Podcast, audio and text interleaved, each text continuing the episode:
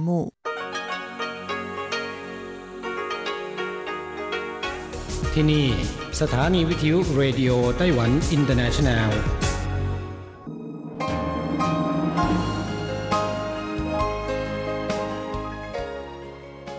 กลับมาฟังขณะนี้ท่านกำลังอยู่กับรายการภาคภาษาไทย Radio Taiwan International หรือ RTI ออกกระจายเสียงจากกรุงไทเปไต้หวันสาธารณรัฐจีน เป็นประจำทุกวันนะครับ นอกจากรับฟังทางเครื่องรับวิทยุได้แล้ว ยังสามารถรับฟังรายการผ่านระบบออนไลน์ได้ที่ thai.rti.org.tw หรือที่ RTI Fanpage นะครับ ขอเชิญติดตามรับฟังรายการของเราได้ ตั้งแต่บัดนี้เป็นต้นไป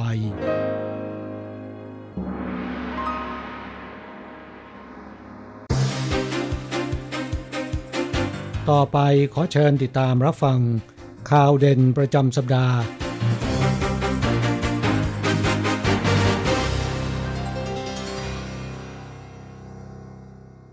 สวัสดีค่ะ คุณผู้ฟัง RTI ที่เคารพทุกท่านขอต้อนรับเข้าสู่รายการสรุปข่าวเด่นประจำสัปดาห์กับดิฉันดีเจยุ้ยมณพรชัยวุฒิค่ะ ช่วงสัปดาห์ที่ผ่านมานะคะ ไต้หวันมีข่าวสารอะไรที่เป็น Talk of the Town และน่าสนใจกันบ้าง พร้อมแล้วไปติดตามฟังกันเลยค่ะ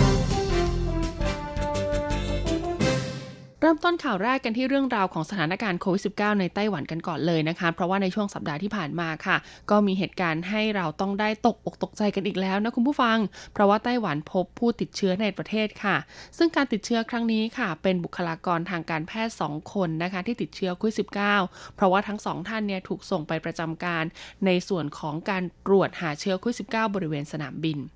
ศูนย์บัญชาการควบคุมโรคไต้หวันนะคะแถลงค่ะเมื่อวันที่ 12 มกราคม พบผู้ป่วยโควิด -19 ยืนยัน 4 ราย โดยผู้ป่วยยืนยัน 4 รายนี้ 2 รายมาจากต่างประเทศ เป็นหญิงชาวไต้หวันวัย 60 ปีเศษที่เดินทางกลับจากสหรัฐอเมริกา อีก 1 รายเป็นชายชาวอังกฤษวัย 30 ปีเศษ แต่ที่น่ากังวลนะคะก็คืออีก 2 ราย ซึ่งเป็นการติดเชื้อในประเทศได้แก่ผู้ป่วยรายที่ 838 เป็นชายไต้หวันวัย 30 ปีเศษ มีอาชีพเป็นแพทย์ประจำโรงพยาบาลแห่งหนึ่งในนครเทาหยวน ส่วนอีกรายค่ะเป็นหญิงชาวไต้หวันวัย 20 ปีเศษ เป็นพยาบาลในโรงพยาบาลเดียวกันจากการสอบสวนโรคพบว่าผู้ป่วยรายที่ 838 นะคะ เป็นแพทย์ที่เคยดูแลรักษาผู้ป่วยโควิด -19 เริ่มมีอาการไอและมีไข้มาตั้งแต่วันที่ 8 มกราคม เข้ารับการตรวจหาเชื้อวันที่ 10 มกราคม และทราบผลตรวจเป็นบวกในวันที่ 11 มกราคม ส่วนผู้ป่วยรายที่ 839 ค่ะ เป็นผู้ที่อาศัยอยู่ร่วมกันกับผู้ป่วยรายที่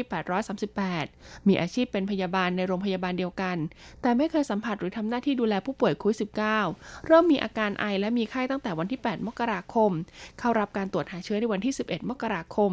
ได้รับรายงานผลตรวจเป็นบวกนะคะ แล้วก็ยืนยันว่าติดเชื้อในวันที่ 12 มกราคม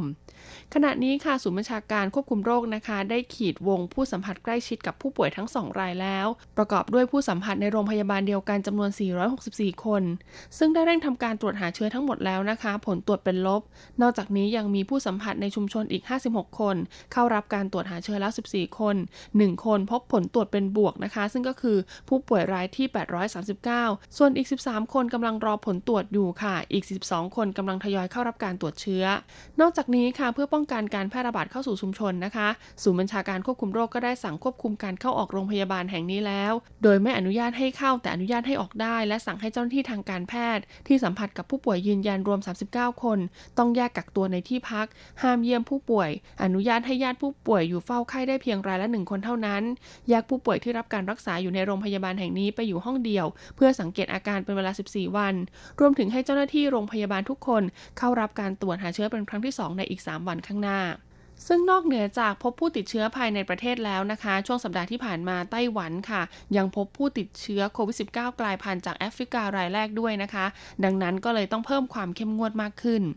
ศูนย์บัญชาการควบคุมโรคไต้หวันค่ะได้ประกาศในวันที่ 13 มกราคมนะคะ เกี่ยวกับสถานการณ์แพร่ระบาดของโควิด -19 ว่ามีผู้ติดเชื้อใหม่เพิ่มขึ้นอีก 4 รายทั้งหมดมาจากต่างประเทศค่ะทำให้มียอดสะสมเมื่อวันที่ 13 อยู่ที่ 842 ราย รักษาหายแล้ว 731 รายนะคะ ส่วนเสียชีวิตยังเท่าเดิมคือ 7 ราย อย่างไรก็ตามนะคะ สิ่งที่น่าวิตกกังวลอีกครั้งก็คือไต้หวันพบผู้ติดเชื้อไวรัสโควิด -19 กลายพันธุ์จากแอฟริกาใต้รายแรก เป็นผู้ถือสัญชาติเอสวาตินีค่ะ เดินทางมาจากแอฟริกาใต้นะคะ เชื้อกลายพันธุ์ดังกล่าวสามารถติดต่อและแพร่กระจายได้อย่างรวดเร็ว ศูนย์บัญชาการโรคระบาดไต้หวันจึงประกาศให้ตั้งแต่วันที่ 13 มกราคมเป็นต้นไป ผู้ที่เดินทางมาจากแอฟริกาใต้หรือเอสวาตินี หรือเคยเดินทางไป 2 ประเทศดังกล่าวในช่วง 14 วันที่ผ่านมา ต้องกักตัวในสถานที่ของรัฐ ใช้มาตรการเดียวกันกับชาวอังกฤษ และผู้ที่เคยเดินทางไปอังกฤษ เมื่อครบกำหนดกักตัวแล้วค่ะ จะต้องเข้ารับการตรวจหาเชื้อ ผลตรวจเป็นลบจึงจะอนุญาตให้กลับบ้านได้ และก็ต้องสังเกตอาการต่อเนื่องอีก 7 วันด้วยข่าวต่อมาเป็นเรื่องราวของเศรษฐกิจและการท่องเที่ยวกันบ้างนะคะ แน่นอนว่าโควิด -19 ตลอดปี 2020 ค่ะ ก็ทำให้การท่องเที่ยวหรืออุตสาหกรรมการท่องเที่ยวทั่วโลกเนี่ยหยุดชะงัก ไต้หวันเองก็เช่นเดียวกันนะคะทำให้ในปีคศ2020 ผู้โดยสารเดินทางเข้าไต้หวัน ลดลงเหลือเพียง 1 3 7 5 0 0 0 คนครั้ง เมื่อปีคศ2015 ค่ะ ถือเป็นครั้งแรกที่มีผู้โดยสารเดินทางเข้ามายังไต้หวันตลอดทั้งปีถึง 10 ล้านคนครั้ง จากนั้นในปีต่อๆมา ผู้โดยสารที่เดินทางเข้ามายังไต้หวัน ก็เพิ่มจำนวนขึ้นอย่างต่อเนื่อง จนในปีคศ2019 ค่ะ ต้องบอกเลยว่าทำสถิติพุ่งสูงสุดเลยนะคะ ถึง 11 ล้าน8 6 0 0 0 0 คนครั้ง แต่หลังจากสถานการณ์โควิด -19 เริ่มแพร่ระบาดอย่างรุนแรง ไต้หวันก็ต้องตัดสินใจทำการปิดประเทศ มาตั้งแต่วันที่ 23 มกราคมปีคศ2020 และก็ส่งผลให้อุตสาหกรรมการท่องเที่ยวทั้งหมดต้องหยุดชะงักลงทันที จากสถิติของกรมการท่องเที่ยวกระทรวงคมนาคมไต้หวันนะคะ พบว่าเมื่อปีคศ2020 มีผู้โดยสารเดินทางเข้ามายังไต้หวันเพียง 1 3 7 5 0 0 0 คนครั้ง ขณะที่จำนวนผู้โดยสารเดินทางออกนอกประเทศนะคะ ก็ลดลงจากปีคศ2019 ค่ะ ซึ่งมีจำนวน 17ล้าน1แสนคนครั้ง เหลือเพียง2ล้าน3แสน4หมื่นคนครั้งในปีคศ2020 คิดเป็นอัตราส่วนติดลบ 86.3%เมื่อเทียบกับปีคศ2019 นอกจากนี้ค่ะมูลค่าผลิตภัณฑ์เพื่อการท่องเที่ยวยวในประเทศ ปีกิศักราช 2019 นะคะ ซึ่งทำยอดรวมได้สูงถึง 790,000 ล้านเหรียญไต้หวัน ในจำนวนนี้ 400,000 ล้านเหรียญไต้หวันเนี่ยมาจากผู้โดยสารที่เดินทางเข้ามายังไต้หวัน ก็ลดลงแต่ระดับต่ำสุดเช่นเดียวกันนะคะ เหลือเพียง 64,500 ล้านเหรียญไต้หวัน แม้ว่าช่วงฤดูร้อนปีที่แล้วค่ะ การท่องเที่ยวไต้หวันจะกลับมาคึกคักนะคะ มีอัตราการเติบโต 12.8%จากการท่องเที่ยวในประเทศ แต่ก็ไม่สามารถเอาชนะภาวะถดถอยในช่วงที่เหลืออีก 3 ไตรมาสของปีที่ผ่านมาได้การท่องเที่ยวไต้หวันย้ำนะคะว่าไต้หวันยังถือว่าโชคดีกว่าประเทศอื่น ที่การแพร่ระบาดโควิด -19 ในประเทศไม่รุนแรง ประชาชนสามารถออกเดินทางท่องเที่ยวได้ตามปกติ พร้อมทั้งขอความร่วมมือนะคะ ให้ปฏิบัติตามมาตรการป้องกันการแพร่ระบาดอย่างเคร่งครัด นอกจากเรื่องราวของสถานการณ์โควิด -19 ที่ยังต้องติดตามกันแล้วค่ะ ต้องบอกเลยว่าสภาพภูมิอากาศในไต้หวันก็ต้องติดตามไม่น้อยเลยทีเดียวนะคะ เพราะตั้งแต่เข้าสู่ปีใหม่นี้ค่ะ ไต้หวันก็หนาวนะคะ อุณหภูมิเนี่ยต่ำกว่า 10 องศามาอย่างต่อเนื่องคลื่นลมหนาวสามระลอกค่ะ ส่งผลทำให้พืชผักไต้หวันนะคะ มีราคาพุ่งพวดเลยทีเดียวค่ะ เพราะว่าผักเนี่ยไม่สามารถเจริญเติบโตได้ แล้วก็ได้รับความเสียหายจำนวนมาก ช่วงนี้ราคาผักแพงขึ้นอย่างต่อเนื่องนะคะ ชาวบ้านอดครวนไปตามๆกัน แต่เกษตรกรก็ไม่ได้รับอนนิสงเพราะสาเหตุที่ผักแพงขึ้นเนื่องจากคลื่นลมหนาวสามระลอกที่พัดมาติดกันทำให้ผักไม่เติบโตผลผลิตลด ราคาจึงพุ่งพรวด ราคาพืชผักที่ตลาดกลางไทเปค่ะ ผักกินใบอาทิคะน้าผักกาดขาว ผักโปยเล้งนะคะ ที่ออกสู่ตลาดในช่วงหน้าหนาวตั้งแต่ช่วงปีใหม่เป็นต้นมาเนี่ย ราคาถีบตัวขึ้น 2-3 เท่าเลยทีเดียว ขณะที่ตลาดค้าส่งเมืองฮวาเหลียนและก็ไถตรงค่ะ ราคากระหล่ำปลีเนี่ยเพิ่ม 3.7 เท่าของปีที่แล้ว จากกิโลกรัมละ 8.7 เหรียญไต้หวันนะคะ เป็น 32.4 เหรียญไต้หวัน ผักตั้งโอค่ะมีราคาเพิ่มขึ้น 4.33 เท่า อยู่ที่กิโลกรัมละ 107.1เหรียญไต้หวัน ผักกาดขาวนะคะ ปีที่แล้วอยู่ที่กิโลกรัมละ 16.7 เหรียญไต้หวัน ปีนี้ค่ะเพิ่มขึ้นเป็น 24.7 เหรียญไต้หวัน คิดเป็นอัตราส่วนอยู่ที่ 47%แม้ราคาผักจะสูงขึ้นค่ะ แต่ก็ไม่คุ้มกับความเสียหายจากการที่ผักเติบโตช้าทำให้เกษตรกรต้องเลื่อนเวลาเก็บเกี่ยวออกไป หลายเมืองนะคะ เริ่มเปิดให้เกษตรกรแจ้งความเสียหาย เพื่อส่งเจ้าหน้าที่เข้าไปตรวจสอบและให้เงินช่วยเหลือแล้ว ข่าวต่อมาค่ะเป็นเรื่องราวของเทศกาลตรุษจีนกันบ้างดีกว่านะคะ ซึ่งต้องบอกเลยว่าสถานการณ์โควิด -19 เนี่ยก็กระทบกับเทศกาลตรุษจีนทำให้หลายเมืองค่ะยกเลิกการจัดกิจกรรม รวมถึงนะคะ งานเลี้ยงประจำปีของแต่ละบริษัทเนี่ยก็ถูกยกเลิกตามไปด้วย เมื่อพิจารณาจากสถานการณ์โควิด -19 ที่ยังระบาดต่อเนื่องหลายเมืองไม่ว่าจะเป็นซินจูจีหลงฮวาเหลียนจินเหมินก็ต่างประกาศยกเลิกนะคะ เลื่อนงานเลี้ยงประจำปี หรือว่างานเลี้ยงเวยยาออกไป ขณะที่นครเกาสงและไทยนั้น ก็ได้เลื่อนงานวิ่งมาราธอนออกไปแล้ว ด้านกรุงไทเประบุว่าขณะนี้ยังไม่มีกิจกรรมยกเลิกงานเลี้ยง แต่จะปรับเปลี่ยนไปตามสถานการณ์สำหรับงานเทศกาลโคมไฟนครนิวไทเปที่จัดขึ้นเป็นประจำทุกปีจะเลื่อนออกไปหรือไม่นะคะนายโฮโยวีผู้ว่าการนครนิวไทเปกล่าวว่าทุกอย่างเป็นไปได้ขณะนี้อยู่ระหว่างการประชุมหารือ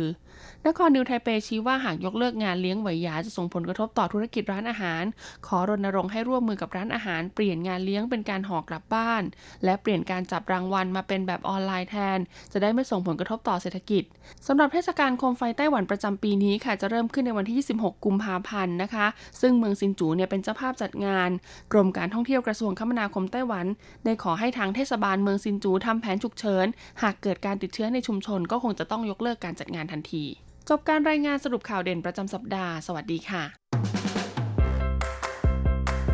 สุขภาพดีเราสร้างได้ กับรายการสารานกรมสุขภาพสวัสดีค่ะ คุณผู้ฟัง RTI ที่เคารพทุกท่านขอต้อนรับเข้าสู่รายการสารานุกรมสุขภาพกับดิฉันดีเจยุ้ยมณพรชัยวุฒิค่ะ สำหรับเรื่องราวที่มาบอกเล่าให้กันฟังในสัปดาห์นี้ค่ะ เป็นเรื่องราวของโรคระบาดที่จะเกิดขึ้นในช่วงอากาศหนาวๆหรือว่าฤดูหนาวนั่นเองคุณผู้ฟัง ซึ่งโรคระบาดเหล่านี้ค่ะ ไม่ได้หมายรวมถึงโควิด -19 นะคะ แต่ว่าเป็นโรคที่มักจะพบเห็นผู้ป่วยได้บ่อย เมื่อเข้าสู่ช่วงฤดูหนาวนั่นเองค่ะ ต้องบอกเลยนะคะ กลุ่มเสี่ยงนะที่จะต้องเจอกับโรคระบาดในช่วงฤดูหนาวนะคะ ก็จะเป็นเด็กเล็กค่ะ อายุไม่เกิน 5 ขวบ ผู้สูงอายุนะคะ หรือว่าผู้ที่มีโรคเรื้อรังอยู่แล้วนะสำหรับ 5 โรคระบาดในช่วงฤดูหนาวที่เราควรจะต้องระวังเลยนะคะ อันดับหนึ่งก็คือโรคไข้หวัดกับไข้หวัดใหญ่ค่ะคุณผู้ฟัง ซึ่งไข้หวัดใหญ่เนี่ยก็แบ่งเป็นหลายสายพันธุ์มากๆเลยทีเดียวนะคะสำหรับโรคไข้หวัดหรือไข้หวัดใหญ่นะคะ ก็จะมีอาการสำคัญก็คือเป็นไข้ปวดศีรษะน้ำมูกไหลไอเจ็บคอนะคะ ส่วนไข้หวัดใหญ่ค่ะ ก็จะมีอาการรุนแรงกว่านะอาจจะมีอาการปวดตามร่างกายปวดกระดูกนะคะ รวมถึงคลื่นไส้อาเจียนร่วมด้วย โรคต่อมาค่ะก็คือโรคติดเชื้อไวรัส RHV นะคะ อาการเหมือนโรคไข้หวัดและก็ไข้หวัดใหญ่เลยค่ะ ซึ่งผู้ป่วยเนี่ยมักจะหายเองได้ภายใน 1-2 สัปดาห์นะคะ แต่สำหรับเด็กที่มีอายุต่ำกว่า 5 ขวบเนี่ยรวมทั้งผู้ป่วยที่มีโรคเรื้อรังเกี่ยวกับโรคหัวใจแล้วก็ปอดนะคะ รวมถึงผู้ป่วยที่มีภาวะภูมิคุ้มกันบกพร่องเนี่ยจะต้องเฝ้าระวังเป็นพิเศษค่ะ หากพบว่ามีไข้สูงมากกว่า 39 องศา ไอมีเสมหะหายใจเร็วและแรง หอบเหนื่อยนะคะ มีเสียงวืดๆขนาดหายใจให้รีบไปพบแพทย์โดยเร็ว ต่อมาก็คือโรคมือเท้าปากค่ะ ต้องบอกเลยว่าโรคนี้นะคะ แพร่ระบาดเยอะมากทั้งในไทยแล้วก็ในไต้หวันเลยนะคุณผู้ฟัง อาการสำคัญเลยของโรคมือเท้าปากนะคะ ก็คือมีไข้ 2-4 วัน เบื่ออาหารมีแผลคล้ายแผลร้อนในที่ปากลิ้นเหงือกกับพุ้งแก้ม และมีผื่นเป็นจุดแดงๆนะคะ ซึ่งต่อมาค่ะเจ้าผื่นเหล่านี้ก็จะกลายเป็นตุ่มน้ำพองใสแดงนะคะ บริเวณที่ฝ่ามือฝ่าเท้าต้นขาหรือที่ก้น ไม่มีอาการคันนะคะ หากไม่มีภาวะแทรกซ้อนใดๆเนี่ยก็จะทุเลาแล้วก็หายเป็นปกติได้ภายใน 10 วัน แต่ถ้ามีอาการแทรกซ้อนอื่นๆ ก็แนะนำเลยค่ะว่าให้รีบไปพบแพทย์ทันที ต่อมาก็คือโรคหลอดลมอักเสบแล้วก็โรคปอดบวมนะคะ ซึ่งโรคเหล่านี้เนี่ยก็จะมีอาการคล้ายกับไข้หวัดเลยนะคุณผู้ฟัง แต่ว่าอาการเนี่ยจะชัดเจนในเรื่องของบริเวณทรวงอกค่ะ อย่างเช่น หายใจไม่ออกแน่นหน้าอก หรือว่าเหนื่อยหอบง่ายนะคะ อาการอื่นตามมาก็คือจะมีไข้ไอแล้วก็มีเสมหะ อาจจะไอมากกว่าปกติด้วยซ้ำนะคุณผู้ฟัง บางคนที่รู้สึกว่าตัวเองไอแห้งๆอะไรเหล่านี้นะคะ แนะนำว่าให้ไปตรวจอย่างละเอียดค่ะ เพราะอาจจะมีผลเกี่ยวกับโรคปอดได้ต่อมาค่ะเป็นโรคอุจจาระร่วงจากเชื้อโรตาไวรัสนะคะ ซึ่งอาการสำคัญก็จะมีไข้อาเจียนถ่ายเหลวเป็นน้ำซึ่งอาการถ่ายเหลวเนี่ยมักจะหายได้เองภายใน 3-7 วัน และสุดท้ายก็เป็นโรคที่เกี่ยวข้องกับอาการภูมิแพ้นะคะ โดยเฉพาะผลกระทบจากฝุ่นละออง PM 2.5 ค่ะทำให้เกิดอาการภูมิแพ้นะคะ ทั้งระบบทางเดินหายใจผิวหนัง หรือว่าตาอักเสบได้ก็บอกว่าวิธีลดความเสี่ยงนะคะ ต่อการเจ็บป่วยในช่วงฤดูหนาวเนี่ยก็คือต้องหมั่นดูแลสุขภาพตนเองให้แข็งแรงค่ะ จัดเตรียมเสื้อผ้าที่ให้ความอบอุ่น รับประทานอาหารที่เป็นประโยชน์นะคะ โดยเฉพาะอาหารเนี่ยควรรับประทานแบบร้อนๆปรุงสุกใหม่ 3 ออกกำลังกายสม่ำเสมอ 4 ค่ะให้ใส่หน้ากากผ้าหรือว่าหน้ากากอนามัยนะคะหมั่นล้างมือด้วยสบู่บ่อยๆ ค่ะ หรือว่าล้างด้วยน้ำสะอาดก็ได้นะ ถ้าหาสบู่ไม่เจอหรือว่าจะใช้เจลแอลกอฮอล์ก็ได้ 5 นะคะ ก็คือว่าหากบุตรหลานป่วยเนี่ยก็ให้พักรักษาตัวอยู่บ้านแล้วก็หยุดเรียนค่ะ จนกว่าจะหายป่วยเป็นปกตินะคะ เพื่อจะได้ลดการแพร่เชื้อไปสู่เด็กคนอื่นๆ แล้วก็สุดท้ายค่ะ ควรดูแลเรื่องสุขอนามัยนะคะ รวมถึงสภาพแวดล้อมที่เราอาศัยอยู่ให้สะอาดปลอดภัยนะคะทำความสะอาดเป็นประจำและสม่ำเสมอ ก็จะช่วยลดความความเสี่ยงต่อการติดเชื้อโรคในช่วงฤดูหนาวได้นั่นเองสำหรับวันนี้หมดเวลาของรายการสารานุกรมสุขภาพแล้วพบกันใหม่สัปดาห์หน้า สวัสดีค่ะ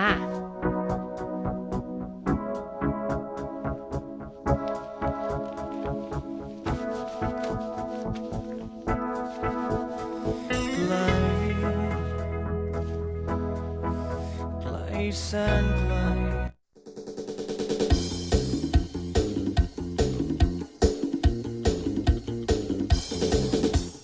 อะไรกำลังฮอต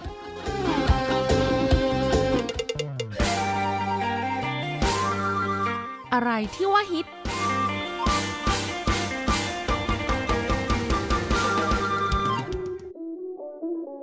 ราจะพาคุณไป ติดดาว ติดตามข้อมูลข่าวสาร เรื่องราวทันกระแสของไต้หวัน เพื่อเปิดโลกทัศน์และมุมมองใหม่ ๆ ของคุณได้ในรายการ ฮอตฮิตติดดาว สวัสดีค่ะ ขอต้อนรับคุณผู้ฟังเข้าสู่รายการฮอตฮิตติดดาวกับดิฉันดีเจอันโกการจยากริชยาคมค่ะ สัปดาห์นี้มีเรื่องราววาไรตี้กระแสฮอตฮิตหลายข่าวหลายเรื่องที่น่าสนใจนะคะ ส่วนจะมีเรื่องอะไรบ้างนั้นติดตามได้ในรายการสัปดาห์นี้ค่ะเรื่องแรกเป็นเรื่องของการทำงานประกอบอาชีพค่ะ อันโกะจะพาคุณผู้ฟังไปติดดาว 10 อันดับประเภทงานที่คนไต้หวันสนใจอยากเปลี่ยนงานไปทำมากที่สุดค่ะ หลังสิ้นปีผ่านไปนะคะ กระแสการเปลี่ยนงานก็มาถึงค่ะ จากผลการสำรวจของธนาคารทรัพยากรมนุษย์พบว่ามีกลุ่มคนทำงานจำนวนไม่น้อยที่เริ่มคิดอยากเปลี่ยนงานค่ะ ซึ่งในจำนวนนี้ร้อยละ87 อยากทำงานในบริษัทต่างชาติที่มีเงินเดือนและสวัสดิการดีกว่า โดยความคาดหวังเงินเดือนที่จะได้รับเฉลี่ย เพิ่มขึ้นจากเงินเดือนเดิม 4,426 เหรียญไต้หวันค่ะ เว็บไซต์จัดหางาน Yes 123 เปิดเผยผลสำรวจพบว่า หลังผ่านสิ้นปีมีกลุ่มคนทำงาน 87.1%เกิดความคิดอยากเปลี่ยนงานไปทำงานบริษัทต่างชาติ โดยตัวเลือกที่สนใจมากที่สุด ซึ่งสามารถเลือกได้มากกว่า 1 ตัวเลือก อันดับหนึ่งคือบริษัทของสหรัฐอเมริกา 80%ค่ะ รองลงมาคือบริษัทญี่ปุ่น 53.5%บริษัทยุโรป 33%และบริษัทฮ่องกง 27.2%ค่ะ ส่วนประเภทงานที่มีคนสนใจเข้าทำงานมากเป็นอันดับหนึ่งนะคะ ก็คือ ด้านเทคโนโลยีและข้อมูลสารสนเทศ 33.5%ค่ะอันดับ 2 ด้านอาหารเครื่องดื่ม โรงแรมที่พักและการท่องเที่ยวนันทนาการ 32.4%อันันดับ 3 ด้านอุตสาหกรรมการผลิตดั้งเดิม 28.9%อันดับ 4 ด้านการเงิน ประกันภัย และบัญชีสถิติ 23.3%อันดับ 5 ด้านธุรกิจค้าขาย ค้าส่งและค้าปลีก 22%อันดับ 6 ด้านศิลปะวัฒนธรรมและการศึกษา 19.1%อันดับ 7 ด้านธุรกิจการบริการ ซึ่งไม่รวมอาหารเครื่องดื่มโรงแรมที่พักนะคะ 16.9%อัน อันดับ 8 ด้านการรักษาพยาบาลและชีวการแพทย์ 15.9%อันดับ 9 ด้านขนส่งและคลังสินค้าโลจิสติกส์ 14.9%และอันดับ 10 ด้านออกแบบโสดทัศนศิลป์และแฟชั่น 13.8%ค่ะ ดูจากผลสำรวจแล้วนะคะโกก็รู้สึกแปลกใจเหมือนกันนะคะว่า อันดับ 2 ที่เป็นธุรกิจด้านอาหารเครื่องดื่มโรงแรมที่พักและการท่องเที่ยวนันทนาการเนี่ย โอ้ก็แปลกนะคะว่าคนไต้หวันก็ยังสนใจอยากจะทำงานกับบริษัทที่เป็นธุรกิจประเภทนี้ทั้งๆทที่สถานการณ์โควิดเนี่ยต้องบอกว่าธุรกิจประเภทนี้ได้รับผลกระทบมากที่สุดเลยก็ว่าได้นะคะ มีโรงแรมที่พักที่ปิดตัวไปก็เยอะแยะนะคะ แล้วถ้าจะบอกว่าไต้หวันเองเขาก็สนับสนุนมาตรการการท่องเที่ยวในประเทศ ก็มีความรู้สึกว่า โรงแรมที่พักก็ไม่น่าจะคึกคักขนาดนั้นนะคะ เพราะว่าการคมนาคมของไต้หวันนะคะระหว่างเมืองต่อเมืองเนี่ยจริงๆเราก็สามารถเดินทางไปกลับก็ได้นะถ้าเกิดว่าจัดการวางแผนดีๆ อาจจะไม่จำเป็นต้องค้างคืนเลยก็ได้ หรือถ้าจะแบบค้างคืนจริง ๆ ก็คงจะค้างแค่ หนึ่งคืนถึงสองคืนไม่เกินนี้นะคะ ไม่ได้มีการแบบพักแบบลองสเตย์ระยะยาวเท่าไหร่ เพราะว่าด้วยความที่การคมนาคมเนี่ยสามารถเดินทางเมืองต่อเมืองแบบแป๊บเดียวเท่านั้นเองนะคะไม่กี่ชั่วโมง แต่อาจจะเป็นเพราะว่าในอันดับ2เนี่ยเขารวมอาหารเครื่องดื่มเข้ากับโรงแรมที่พักด้วยนะคะ ธุรกิจอาหารเครื่องดื่มเนี่ยยังไงยังไงก็บูมค่ะ ในไต้หวันนะคะ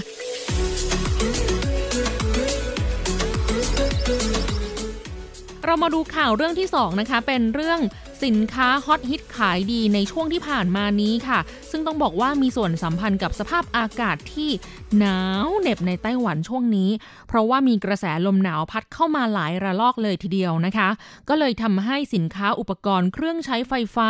ที่ให้ความร้อนความอบอุ่นเนี่ยขายดีเป็นเทน้ำเทท่าเลยแหละค่ะ เมื่อวันศุกร์ที่ 15 มกราคมที่ผ่านมา มีการจัดงานนิทรรศการสินค้าเครื่องใช้ไฟฟ้า 3C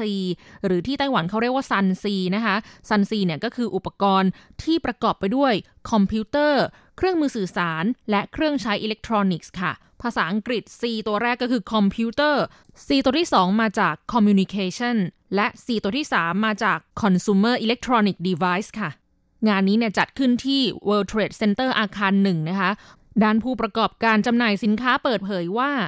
ฮีเตอร์เตาผิง ผ้าห่มไฟฟ้าขายดีหมดเกลี้ยงค่ะ และอีกปัจจัยนะคะก็คือสถานการณ์โรคโควิด -19 ทำให้บริษัทในไต้หวันจำนวนมากที่ยกเลิกการจัดงานเลี้ยงปีใหม่ของบริษัท เปลี่ยนมาแจกของขวัญหรือจับสลากของรางวัลแทน ซึ่งสินค้าฮอตฮิตที่บริษัทนิยมนำไปจับสลากเป็นของขวัญรางวัลใหญ่ก็คือ โทรทัศน์จอ LCD และอุปกรณ์เครื่องใช้ไฟฟ้าภายในบ้านค่ะ ด้วยอากาศหนาวๆแบบนี้นะคะ ก็ทำให้นิทรรศการสินค้าเครื่องใช้ไฟฟ้า ได้รับความสนใจจากประชาชนไต้หวันเป็นอย่างมาก โดยเฉพาะสินค้าประเภทเครื่องทำความร้อนฮีเตอร์ เตาผิง จัดเป็นสินค้าที่ขายดีที่สุดค่ะและด้วยความที่พวกยี่ห้อแบรนด์ดังต่างๆนะคะ ก็ได้รับความนิยมจากประชาชนมาก ช่องทางการจำหน่ายต่างๆเนี่ยขายหมดเกลี้ยงไปเรียบร้อยแล้ว ภายในงานนี้ก็เลยเหลือแต่พวก House Brand ภายในประเทศ ซึ่งเป็นสินค้ามีจำนวนจำกัดในสต็อกเหลือเพียงแค่เล็กน้อยเท่านั้นนะคะ อย่างเช่นฮีเตอร์ยี่ห้อ Sampo นะคะภาษาจีนเรียกว่า聲寶 แล้วก็ยี่ห้อ HERAN ค่ะ หรือที่ภาษาจีนเรียกว่า禾聯นะคะ ซึ่งเป็นยี่ห้อของไต้หวันทั้งคู่ ก็มีการตั้งราคาฮีเตอร์อยู่ที่ไม่เกิน 2,000 เหรียญไต้หวัน เพื่อดึงดูดตาดึงดูดใจลูกค้าผู้บริโภคให้เลือกซื้อนะคะ อืม ก็ต้องบอกว่าเป็นการสนับสนุนสินค้าภายในประเทศนะคะ แล้วก็จริง ๆ สินค้ายี่ห้อแบรนด์ไต้หวันเนี่ยก็ไม่ขี้เรนะ ถือว่าเป็นสินค้าที่มีคุณภาพดีแค่แบรนด์ของเขาเนี่ยอาจจะไม่ได้ดังติดตลาดโลก เหมือนกับพวกแบรนด์ดังของญี่ปุ่นพวกนี้นะคะ แต่ใช้สินค้าที่เป็น made in ไต้หวันเป็นแบรนด์ของไต้หวันก็ยังรู้สึกว่ามั่นใจมากกว่า จะไปใช้แบรนด์ของประเทศ อืม ใหญ่ ๆ นะคะ ขึ้นต้นด้วยตัว C ด้านคุณเลี่ยวเฉวียนผิง นายกสมาคมธุรกิจเครื่องใช้ไฟฟ้าไต้หวันเปิดเผยว่า เป็นเพราะอากาศปีนี้หนาวมากเป็นพิเศษค่ะ ก็เลยทำให้เครื่องฮีเตอร์ขายดีมาก โดยสต็อกสินค้าที่อยู่ในคลังของ 2 ปีนี้นะคะ ขายหมดเกลี้ยงเลย เนื่องจากว่าในช่วง 2 ปีที่ผ่านมานะคะ ฤดูหนาวของไต้หวันอากาศค่อนข้างอบอุ่นค่ะ ก็เลยทำให้ผู้ประกอบการมีสต็อกสินค้าที่จัดเก็บไว้ในคลังเนี่ยไม่เยอะนักค่ะ แล้วนอกเหนือจากพวกฮีเตอร์ ผ้าห่มไฟฟ้า เตาผิงน้ำมันก๊าซแล้ว ด้วยความที่ไต้หวันฝนตกอากาศชื้นติดต่อกันนานหลายวัน ก็เลยทำให้เครื่องใช้ไฟฟ้าพวกเครื่องดูดความชื้น เครื่องอบผ้าก็เป็นสินค้าฮอตฮิตที่ขายดีด้วยเช่นเดียวกันค่ะนอกจากนี้แล้วนะคะ โทรทัศน์จอ LCD ภายในงานนิทรรศการสินค้าครั้งนี้เนี่ยก็มีการเซลล์ลดราคากระหน่ำด้วยเช่นกัน เช่นทีวี LCD Samsung ขนาด 75 นิ้ว ภาพคมชัดระดับ 8K นะคะ จากราคา 399,000 เหรียญ ลดเหลือเพียง 200,000 เหรียญไต้หวันเท่านั้นค่ะ แล้วก็ยังมีทีวีฮอต้าถงของไต้หวันขนาด 65 นิ้ว ภาพคมชัดระดับ 4K นะคะ ราคาเพียง 16,999 เหรียญ ก็ได้รับความสนใจจากผู้บริโภคเป็นอย่างมากเลยแหละค่ะผู้ประกอบการเปิดเผยว่า เนื่องจากสถานการณ์โควิดค่ะทำให้ค่าขนส่งคอนเทนเนอร์ขึ้นราคา ก็เลยเป็นไปได้อย่างมากว่าในช่วงไตรมาสที่ 2 ของปีนี้ ราคาทีวีจอ LCD จะปรับแพงขึ้นนะคะทำให้ประชาชนต้องรีบซื้อก่อนที่จะขึ้นราคาค่ะ ในส่วนของบริษัทห้างร้านต่างๆนะคะ ซึ่งปกติทุกปีเนี่ยก็จะมีการจัดงานเลี้ยงปีใหม่ประจำปีหรือที่เรียกว่าเวยหยานะคะ ซึ่งมักจะจัดก่อนเทศกาลตรุษจีน เป็นแบบงานเลี้ยงส่งท้ายปีเก่าต้อนรับปีใหม่นะคะ ซึ่งตามธรรมเนียมแล้วเนี่ยก็จะมีแบบการจัดงานเลี้ยงรวมถึง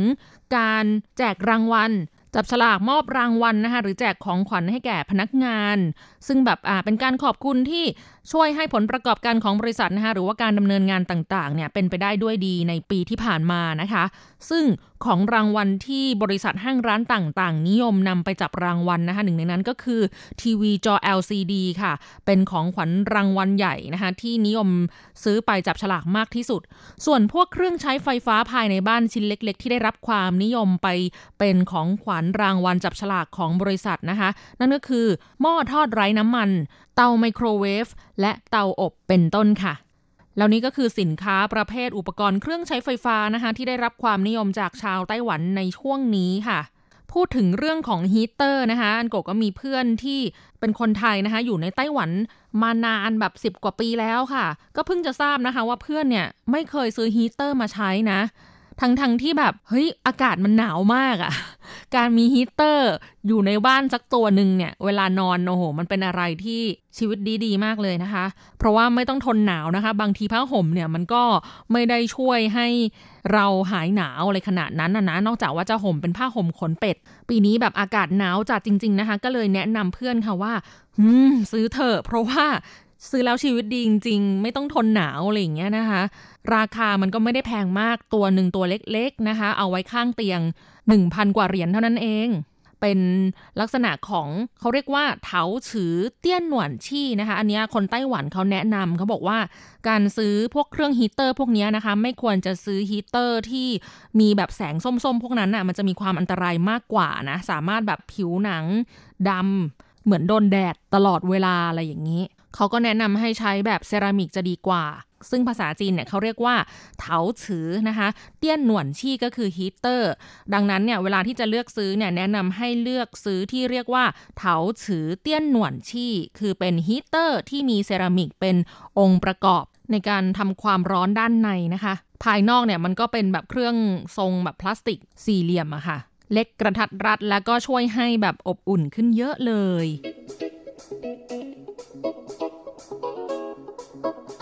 ข่าวสุดท้ายในสัปดาห์นี้นะคะ ก็เป็นเรื่องดราม่าระหว่างประเทศนะคะ ถือว่าเป็นความเข้าใจผิด เกี่ยวกับเรื่องของขนมค่ะ ไม่นานนี้นะคะที่ญี่ปุ่นเนี่ยมีกระแสฮอตฮิตเป็นขนมสุดอร่อยจากต่างประเทศนะคะ ซึ่งเขาเรียกกันว่าไถวันปัวหลัวโยปัวหลัวโยนะคะ ถ้าแปลเป็นภาษาอังกฤษก็คือ pineapple bun ค่ะ หรือปัวหลัวบันนะคะ ซึ่งจริงๆแล้วเนี่ย pineapple ก็แปลว่าสับปะรด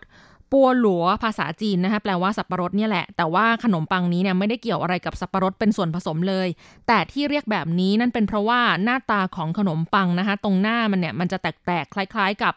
ตาของสับปะรดนะคะเป็นขีดๆก็เลยเรียกว่าปัวหลัวโหยหรือปัวหลัวโหยเมี่ยนเปานะคะ แล้วด้วยความที่เพิ่งนำเข้าไปสู่ญี่ปุ่นในช่วงไม่นานมานี้นะคะโหประชาชนญี่ปุ่นชื่นชอบมาก ๆ ค่ะ ขนมชนิดนี้ เวลาไปถ่ายรูปเช็คอินนะคะ ติดแฮชแท็กชื่อเมนูนี้ว่าขนมจากไต้หวันนะคะไต้หวัน 菠蘿油 ก็เลย กลายเป็นว่าเกิดความเข้าใจผิดนะคะ แล้วก็ถกเถียงกันในโลกโซเชียลออนไลน์ โดยมียูทูบเบอร์ของญี่ปุ่นที่รีวิวขนมนี้นะคะ บอกว่าเป็นขนม 菠蘿油 ของไต้หวัน ก็เลยมีชาวเน็ตญี่ปุ่นบางส่วนนะคะ เข้าไปคอมเมนต์โต้เถียงว่า ขนมนี้เป็นของฮ่องกงตะหากนะ ไม่ใช่ไต้หวัน original แท้ๆของขนมปังเนี่ยเป็นของฮ่องกงก็ควรจะเรียกชื่อต้นกำเนิดให้ถูกต้อง ก็กลายเป็นดราม่าขึ้นมานะคะ แล้วก็ลากโยงไปถึงโจถิงนะคะหรือ Agnes Chow ซึ่งเป็นผู้นำรณรงค์การต่อสู้เพื่อประชาธิปไตยของฮ่องกงนะคะ ก็ได้ทวิตเตอร์ถึงเรื่องนี้ด้วยเช่นกัน โดยแบบขอเรียกร้องให้ชาวเน็ตญี่ปุ่นเนี่ยแก้ไขความเข้าใจผิดนะคะ อย่านำขนมของฮ่องกงไปกลายเป็นผลิตภัณฑ์ของไต้หวัน เพราะจะถือว่าเป็นแบบความไม่สุภาพไม่เคารพต่อฮ่องกงซึ่งเป็นต้นกำเนิดของขนมชนิดนี้ค่ะ ก็ถือว่าเป็นดราม่าที่เกิดขึ้นนะคะ แต่ว่านี้ก็ไม่ได้มีคอมเมนต์ว่าคนไต้หวันคิดเห็นยังไงนะคะ อาจจะแบบรู้สึกว่าเฮ้ยฉันก็อยู่ของฉันเฉยๆนะจะต้องมาตีกันอะไรเรื่องนี้ล่ะในเมื่อคนญี่ปุ่นเขาเข้าใจผิดกันไปเองนะคะไต้หวันไม่ได้บอกว่าขนมนี้เป็นของไต้หวันเองซะหน่อยนะคะแต่ว่าคนญี่ปุ่นเขาเข้าใจผิด หลังจากนี้ก็แก้ไขความเข้าใจให้ถูกต้องก็น่าจะโอเคแล้วนะคะ ก็ใจเข้าใจเรานะคะ ถ้าสมมติว่าเป็นขนมไทย แล้วมีประเทศอื่นนะคะ เข้าใจผิดว่าเป็นขนมของอีกประเทศหนึ่งซึ่งไม่ใช่ของไทย เราคนไทยเองก็คงจะไม่ยอมเนาะก็คงจะต้องไปบอกชี้แจงให้ถูกต้องเนาะว่า เออ อันนี้มันเป็นขนมของไทยนะ ไม่ใช่ขนมของอีกประเทศหนึ่งได้โปรดทำความเข้าใจสมัยนะคะ เข้าใจให้ถูกต้องให้เกียรติประเทศที่คิดค้นเป็นต้นกำเนิดด้วยนะคะ สำหรับวันนี้นะคะ เวลาก็หมดลงอีกแล้วละค่ะ พบกันใหม่สัปดาห์หน้า ขอให้คุณผู้ฟังมีความสุขสนุกสนานและสดใส สวัสดีค่ะ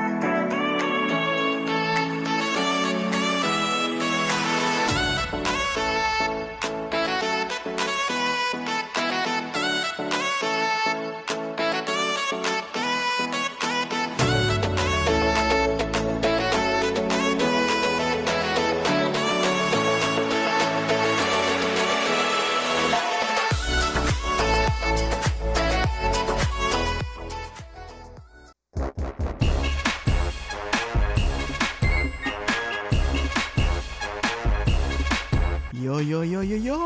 ขาขาขาขาเมาทั้งหลายล้อมวงกันเข้ามาได้เวลามาสนุกกันอีกแล้ว Here we go，放音乐一下全身摇。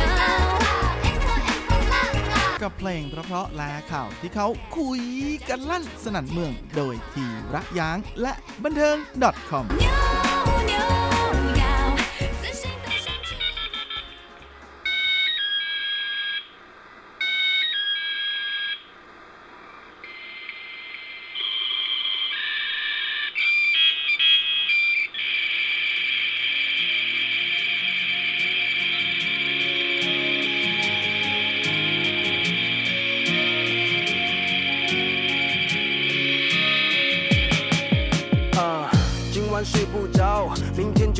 箱。太多的东西塞满了行李箱，都装不完。到银行领了现钞，准备好要拍的红包，反复检查皮夹、背包，带上尾要车票、口罩。看这城市满目疮痍，饱受着重创。看似光鲜亮丽的背后，少人遍体鳞伤。面对太多人情冷暖，不想多谈，只能去习惯。情绪塞满，再也回港，结局抚慰着惆怅。就算面对再多的碰撞，也得要体面风光。就算经历再多的风霜，也要替换新冬装。想起了远方的爹娘，却不能让他们失望。把皮鞋擦亮，挺起胸膛，笑着回家。我要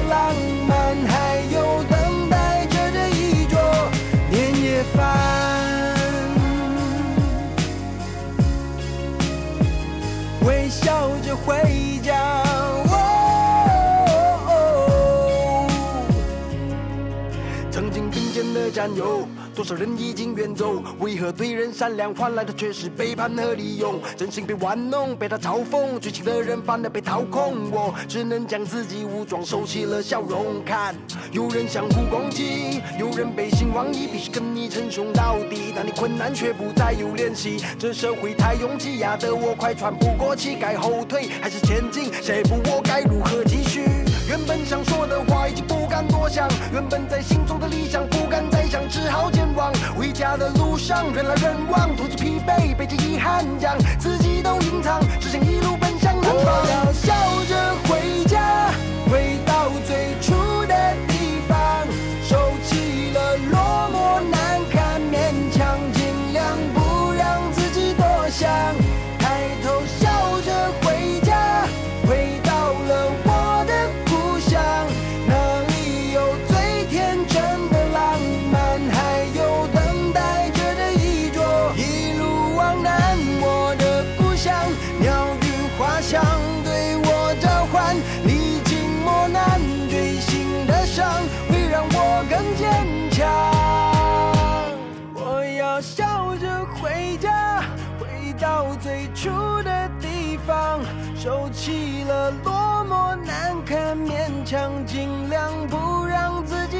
想抬头笑着回家回到了我的故乡。那里有最天真的浪漫还有等待着的一桌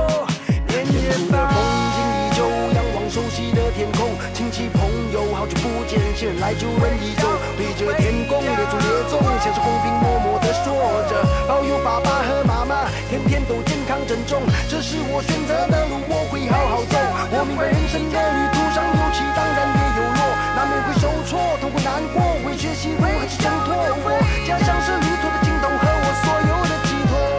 สวัสดีครับคุณผู้ฟังทุกท่านผมธีระยางพร้อมด้วยบันเทิง .com ประจำสัปดาห์นี้ ก็กลับมาพบกับคุณผู้ฟังอีกแล้ว เช่นเคย เป็นประจำในร่วมคืนของคืนวันอาทิตย์ ก่อนที่เราจะกลับมาพบกันซ้ำอีกครั้งในช่วงเช้าวันจันทร์นะละสำหรับคุณฟังที่รับฟังผ่านทางอินเทอร์เน็ตนั้นก็สามารถรับฟังย้อนหลังได้ด้วยนะทั้งทางเว็บไซต์ของภาคภาษาไทย RTI หรือทางแอปที่อยู่บนมือถือของทุกท่านและสำหรับสัปดาห์นี้เราก็มาทักทายกันพร้อมกับงานเพลงที่มาเข้ากับบรรยากาศช่วงนี้จริงๆนะฮะอย่างผลงานของหนุ่มเอมวี หรือหวังหมิงจื้อในงานเพลงที่มีชื่อว่าเซี่ยวเจอหวยเจียที่หมายถึงกลับบ้านด้วยรอยยิ้ม โดยหวงหมิงจื้อหรือ Namewee นะฮะถือเป็นชื่อที่มาสร้างชื่ออยู่ในวงการเพลงจีนมานานพอสมควรแล้วนะฮะ โดยเจ้าตัวนั้นเป็นคนมาเลเซีย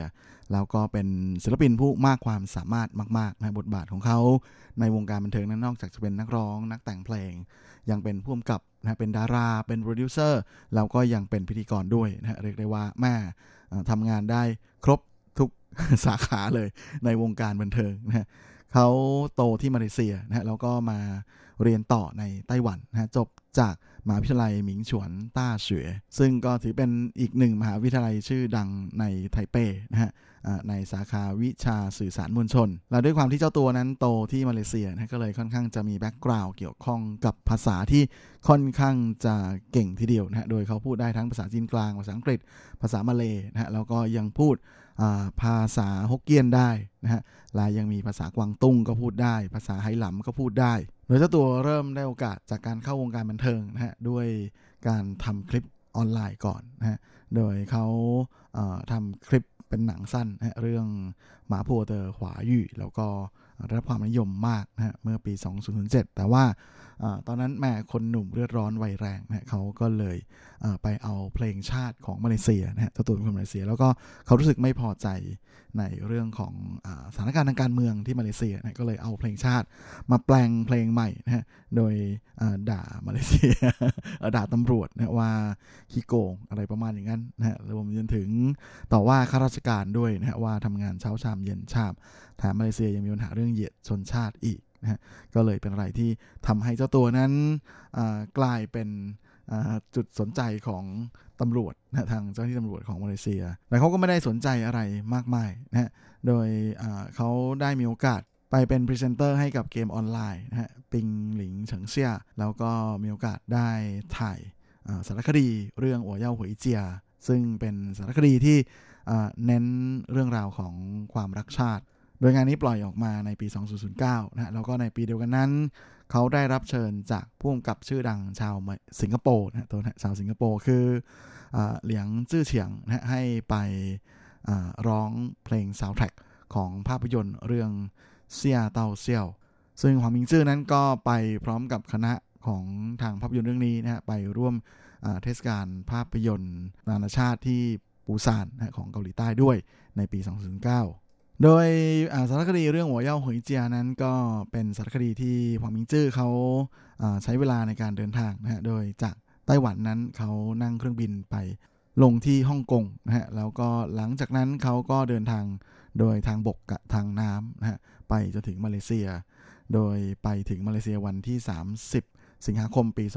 2008นะฮะ ซึ่งเป็นวันชาติพอดี โดยตลอดเส้นทางของเขาก็ผ่านทั้งสิงฮ่องกงนะฮะมาเก๊าจูไห่ กวางโจวคุนหมิง ผ่านเข้าประเทศลาวนะฮะไปที่มาเลเวียดนาม แล้วก็ลงไปที่กัมพูชาแล้วก็ประเทศไทยนะฮะโดยในแต่ละจุดนั้นเขาก็จะพยายามไปสัมภาษณ์คนมาเลเซียนะฮะที่อยู่ในที่นั้นๆ ทั้งที่มาทำงานแล้วก็ที่มาเรียนหนังสือ พร้อมกับขอให้ทุกคนร่วมอวยพร วันฉลองเอกราชของมาเลเซีย ซึ่งช่วงระหว่างการถ่ายทำสารคดีเหล่านี้เนี่ยเขาก็เจอกับปัญหาสารพัดเลยนะฮะไม่ว่าจะเป็นการที่โดนด่านสุรกรที่เมืองจีนนะฮะกักตัวเอาไว้รวมไปถึงไปเจอแลนด์สไลด์ที่ลาว แล้วก็ไปเจออุทกภัยที่เวียดนาม กว่าที่จะกลายมาเป็นสารคดีเรื่องนี้นะก็เป็นอะไรที่ไม่ง่ายเลยทีเดียวนะฮะซึ่งเจ้าตัวก็บอกว่า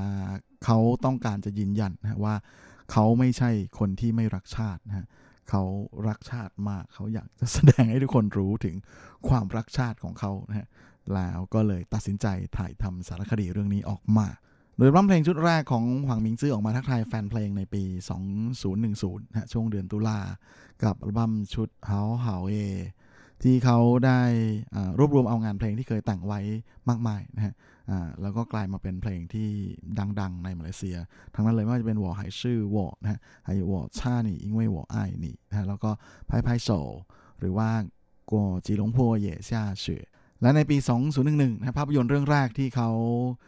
เขียนบทเองกำกับเองแสดงเองกับภาพยนตร์เรื่องล่าสือหนีมา ก็ได้ เข้าฉายนะฮะที่มาเลเซีย แล้วก็ที่ออสเตรเลียด้วย ก่อนที่ภาพยนตร์เรื่องที่ 2 ของเขานะฮะเหมือนกันครับ เขียนบทเองกำกับเองแสดงเองนะฮะกะดังคนเดียวเลยนะครับภาพยนตร์เรื่องกุ้ยเหล่าต้าเกิดต้านะก็เข้าฉายที่มาเลเซีย แล้วก็อัลบั้มเพลงชุดที่ 2 ของเขาตามมาในปี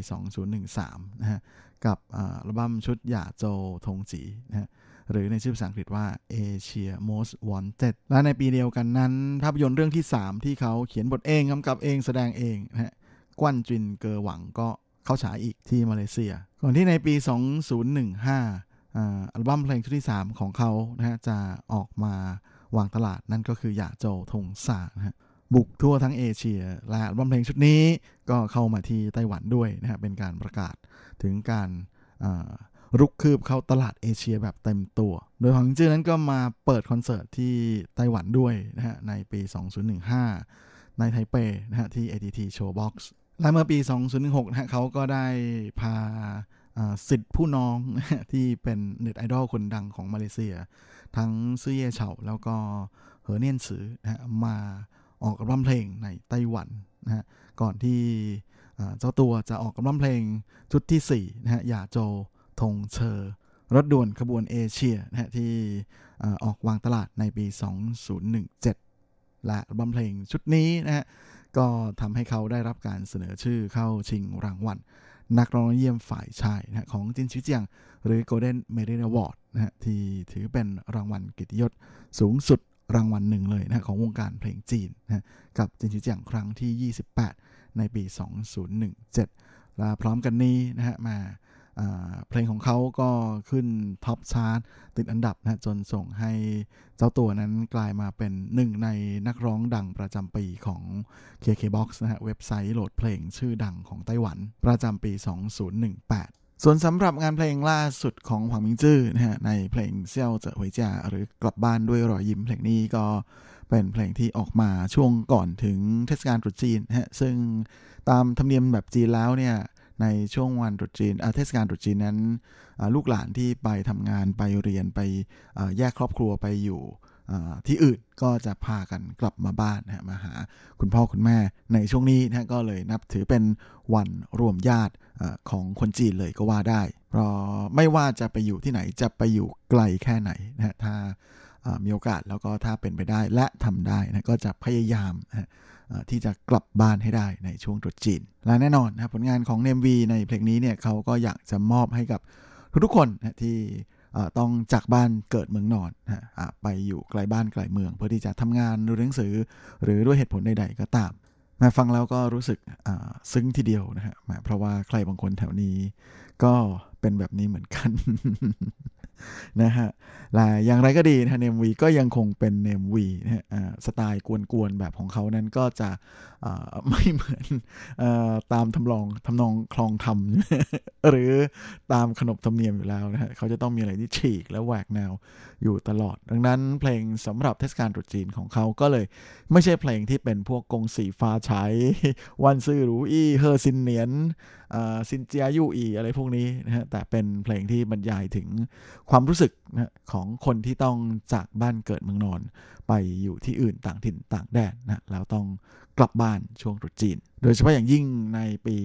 2020 ที่ผ่านมานะซึ่งเป็นปีแห่งโควิด19นะฮะแมาซึ่งก็ถือว่าเป็นอะไรที่หนักหนาสถานการสำหรับทั่วโลกทีเดียว เนวีก็เลยบอกว่าเขาก็เลยอยากที่จะเขียนเพลงสักเพลงหนึ่งเนี่ยเพื่อที่จะพูดถึงอารมณ์ความรักความรู้สึกของคนที่ต้องไปทำงานจากบ้านเกิดนะฮะจากในท้องถิ่นไปอยู่ที่ในเมืองกรุงนะฮะและพวกเขาเหล่านี้ก็ต้องเจอกับเหตุการณ์ผ่านร้อนผ่านหนาวมากมายนะฮะรวมไปจนถึงในชีวิตนั้นก็จะต้องประสบกับปัญหาอีกมากมาย แต่ไม่ว่าจะอย่างไร สิ่งที่ทุกคนทำได้ในตอนที่กลับบ้านในช่วงตรุษจีนนั้นก็คือจะต้องกลับไปพร้อมกับรอยยิ้ม ไม่ว่ารอยยิ้มนั้นมันจะฟื้นความรู้สึกมากแค่ไหนก็ตามโดย Namewee ก็บอกนะฮะว่าเขาก็อยากจะให้เพลงนี้เป็นเหมือนกับภาค2นะฮะของบทเพลงที่แหมมียอดคลิกวิวบน YouTube มากกว่าร้อยล้านวิวนะฮะอย่างเพลง 飄向北方 นะให้เป็นเวอร์ชั่น 2.0 เพราะว่า 飄向北方 นั้นจะเป็นการพูดถึงความรู้สึกของคนที่อยู่ในต่างดินต่างถิ่นต่างแดนทำงานหรืออะไรนะฮะไปอยู่เมืองกรุงเพื่อจะทำงาน เพื่อจะเรียนต่อหรือเพื่ออะไรต่อมีอะไรนะฮะแต่ในส่วนของเซี่ยวเจอหวยเจียเพลงนี้เนี่ยเป็นเพลงที่พูดถึงความรู้สึกตอนที่กลับมารวมญาติกันที่บ้านซึ่งหวยมิงจื้อเองก็ได้เขียนถึงบทเพลงทั้งสองเพลงนี้บน Facebook ของเขานะะบอกว่าสำหรับคนที่ใช้ชีวิตอยู่ต่างถิ่นต่างแดนทั้งหลาย ตรุษจีนกำลังจะมาถึงแล้ว มีบางคนก็เตรียมตัวจะกลับบ้าน มีบางคนอยากจะกลับบ้านแต่ก็กลับไม่ได้ มีบางคน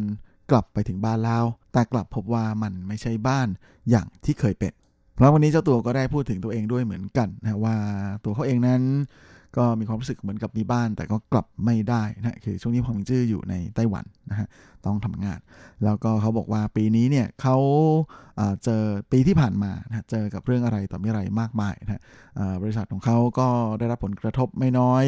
แล้วก็มีอะไรขึ้นขึ้นลงลงอยู่ตลอดเวลา อันนี้ก็น่าจะหมายถึงเรื่องของภาพยนตร์ของเขานะที่แหมมีเป็นเรื่องที่ถกเถียงกันมากนะฮะแถมยังกลายเป็นภาพยนตร์ที่ห้ามฉาย ที่มาเลเซียด้วยนะถ้าจำไม่ผิดเคยเคยพูดถึงเรื่องนี้ไปก่อนหน้านี้แล้วนะเพราะว่าไปกระทบเข้ากับจุดที่เซนซิทีฟมากๆนะของสังคมมาเลเซียนะแล้วก็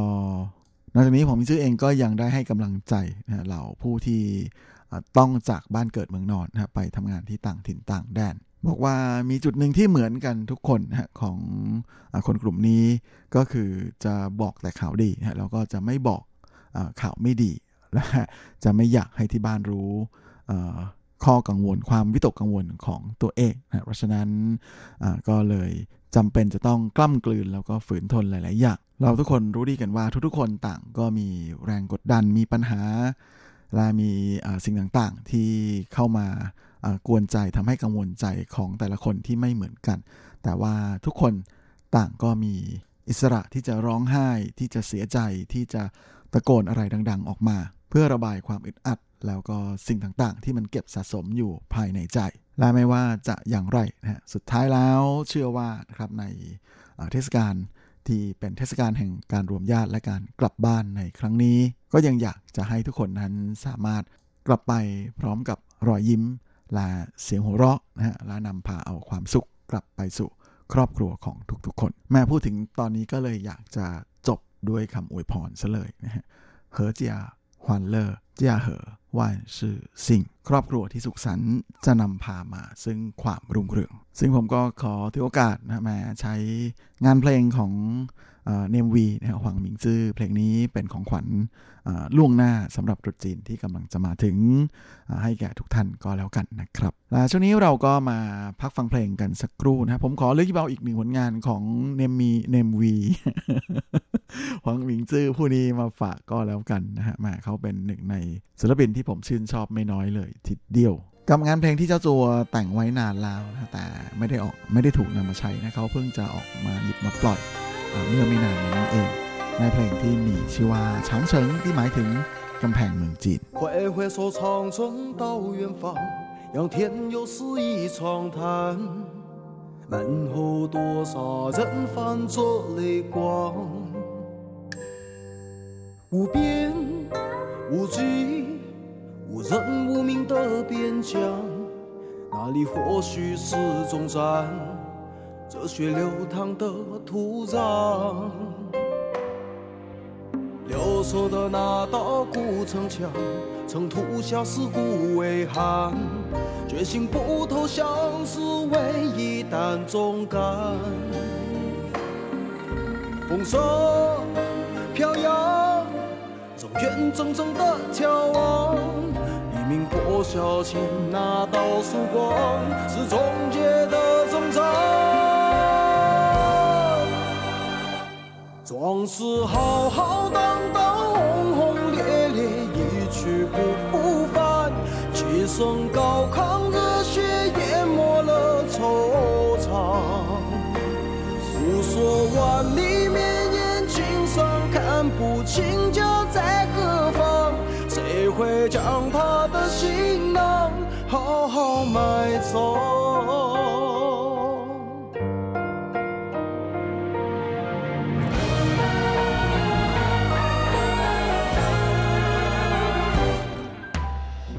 守的那道古城墙，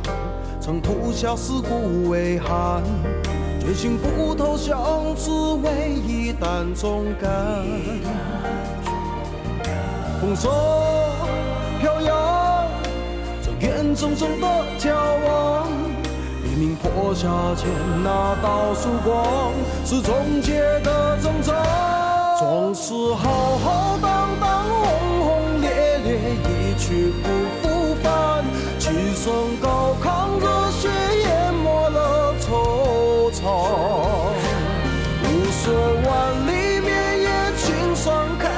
看不清家在何方。谁会将他的行囊好好埋葬？在呼唤，在呐喊，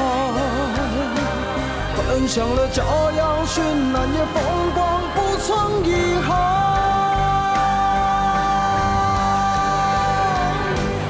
壮士浩浩去不复返。气声高亢，热血淹没了惆怅。无数万里绵延，青山看不清家在何方。谁会将他的行囊好好埋葬？谁会将他的行囊好好埋葬？ และนี่ก็คือฉางเฉิงกำแพงเมืองจีนนะครับงานเพลงที่หวังมิงจื้อเขาแต่งเอาไว้นานแล้วนะฮะตอนนั้นช่วงที่เขาแต่งนั้นตั้งใจว่าจะเอาไปนำเสนอนะเพื่อจะใช้เป็นซาวด์แทร็กของภาพยนตร์เรื่องเดียวกันนะฉางเฉิงนะฮะเพียงแต่ว่าสุดท้ายแล้วทางเจ้าของหนังนั้นเลือกเพลงของหวังลี่หงเนี่ยมา อันนี้เนววีก็บอกว่าจริงๆเขาก็รู้สึกไม่ได้อะไรมากมายนะฮะ ก็เฉยๆมันเรื่องปกติอยู่แล้วนะฮะแต่เจ้าตัวก็บอกว่าเก็บไว้นานแล้วก็รู้สึกเสียดายก็เลย อยากจะหยิบเอามาใช้ใหม่นะก็เลยนำมาปัดฝุ่น แล้วก็เอามาเปิดใน YouTube นะฮะซึ่งเมื่อไม่นานมาอ่าเมื่อไม่นานมานี้แล้วก็แน่นอนนะฮะว่าด้วยความที่เจ้าตัวนั้นร้องเพลงนี้โดยเรียนแบบเสียงของลิวเต๋อหวานะฮะก็เลยทำให้มีหลายคนไม่น้อยเลยนะฮะฟังเพลงในตอนแรกเนี่ย นึกว่าเป็นเพลงใหม่ของหลิวเต๋อหวาเจ้าตัวก็บอกว่าแม่เขาปลื้มไม่น้อยนะเพราะจริงๆหลิวเต๋อหวานั้นถือเป็นศิลปินที่เขาเรียนแบบเสียงตอนร้องเพลงบ่อยมากๆนะตอนยังหนุ่มๆ ยังไม่ดังนะประมาณอย่างนั้น การที่เขาร้องได้เสียงใกล้เคียงกับหลิวเต๋อหวามาก ๆ นี่ก็ยิ่งชอบใจใหญ่เลยนะก็สำหรับ คุณฟังที่เคยฟังเพลงที่หลิวเตอร์หวาร้องนะก็น่าจะพอนึกออกนึกภาพออกนะสำเนียงแล้วก็วิธีการออกเสียงในการร้องเพลงของผ่อหวังหมิงจื้อในเพลงนี้นะครับก็เรียกได้ว่าเรียนแบบได้คล้ายมาก ๆ ส่วนท่านที่ฟังไม่ออกนะฮะยังไงก็ลองกลับไปเปิดหาคลิปของเฮียหลิวนะฮะมาลองฟังกันดูนะฮะ น่าจะเปรียบเทียบแล้วพอจะรู้เลยทีเดียวนะฮะว่าออคล้ายกันจริงๆนะเหมือนเสียงผมกับคุณเบิร์ตธงชัยนะที่แหมคล้ายกันมากนะตอนร้องเพลงและช่วงนี้เราก็มาเข้าสู่ช่วงท้ายรายการกันนะครับคร่าวๆความเคลื่อนไหวที่น่าสนใจในวันถึงในช่วงของ s i p s i p c o m Baby boy，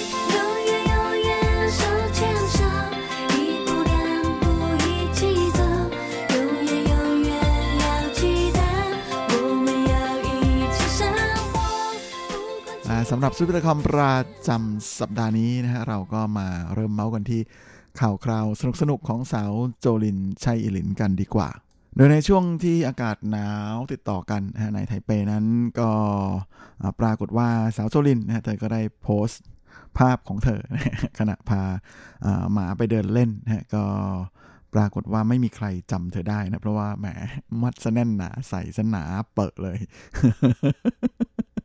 ออกมาเดินเล่นริมถนนด้วยนะครับ แล้วก็ไปเดินเล่นที่สวนสาธารณะริมแม่น้ำด้วยนะฮะ จากภาพที่เห็นซึ่งสาวโจลินโพสต์ขึ้นมานั้น เป็นภาพที่อยู่ใกล้ๆกับแถวๆสะพานสายรุ้งนะฮะหรือชายหงเฉียวนะฮะ แล้วก็ใกล้กับเราเหอในมาร์เก็ตนะฮะ ก็เป็นจุดที่ เอ๊ะจริง ๆ ผมขี่จักรยานผ่านบ่อยๆนะฮะแถวนี้เพราะว่าเป็นตรงที่ตรงนั้นจะเป็นจุดที่เป็นถนนทางจักรยานนะที่เรียบริมแม่น้ำจีหลงนะฮะอืมข้างหลังจะต้องดูบ่อยๆละแม่อุตส่าห์มีโอกาสใกล้ชิดกับโจลินดันไม่รู้ตัวนี่ก็เป็นอะไรที่โอ้โห น่าเจ็บใจกันไม่น้อยเลยทีเดียว เชื่อว่าหลังจากนี้สาวเจ้าน่าจะนึกสนุกแต่งตัวแบบนี้ออกมาเดินเล่น อีกหลายครั้งแน่ๆกำลังจะได้สังเกตหมานะใครสนใจ เดี๋ยวไปตามดูบนเว็บได้นะ ผมจะโพสต์ รูปที่โจลินเธอถ่ายกับภาพสะพานแมคอาเธอร์หนึ่งนะฮะหรือไม่ซวยอีเฉียวนะฮะที่เธอถ่ายพร้อมกับหมาสองตัว แล้วก็คุณแม่ของเธอนะฮะอยู่ที่ริมแม่น้ำโดยส่วน ตัวเธอเองนั้นภาษาจีนเรียกว่าเป่าเดจินจินนะฮะมัดแน่นมาก เหลือแต่ลูกกระตา แม้แต่มือก็ยังไม่โผล่เลย อันนี้ก็ไม่รู้เหมือนกันนะฮะว่าเธออยู่แถวนั้นหรือว่าแค่ไปเที่ยวกันแน่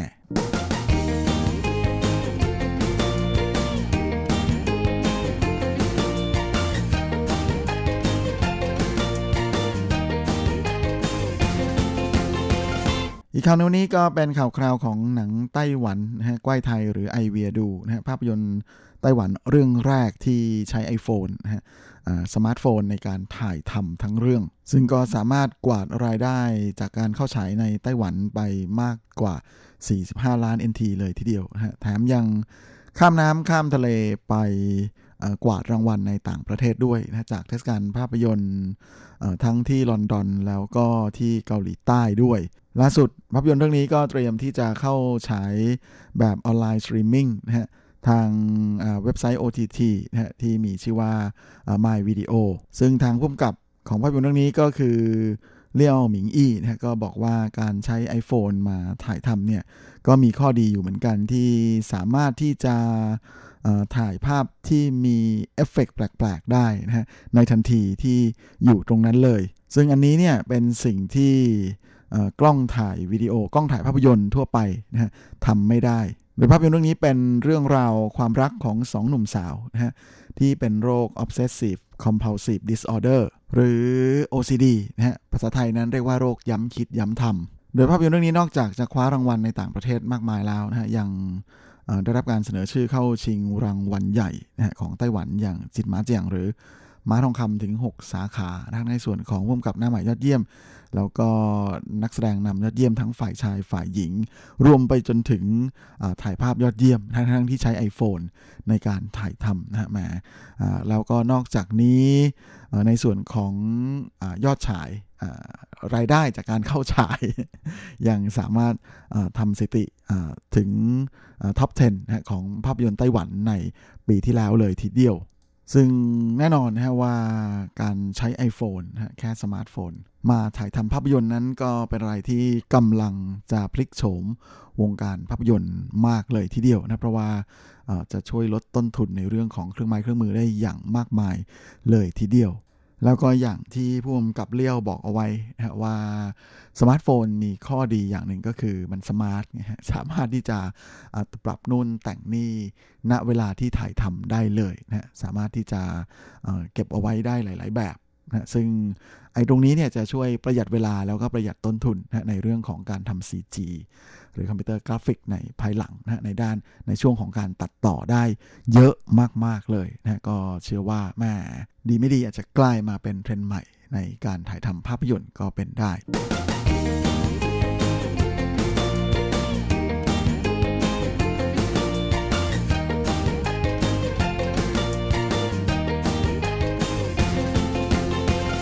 ลับได้เวลาของรายการสัปดาห์นี้ก็หมดลงอีกแล้ว เอาไว้เราค่อยกลับมาพบกันอีกครั้งอาทิตย์หน้าเช่นเคยในวันและเวลาเดียวกันนี้ ส่วนสำหรับวันนี้ก็ขอพรให้คุณฟังทุกท่านโชคดีมีความสุข สุขภาพแข็งแรงแข็งแรงกันทุกนาทุกคนเฮ้งๆ และสวัสดีครับ 无限的爱向全世界传开， 的关怀来自他。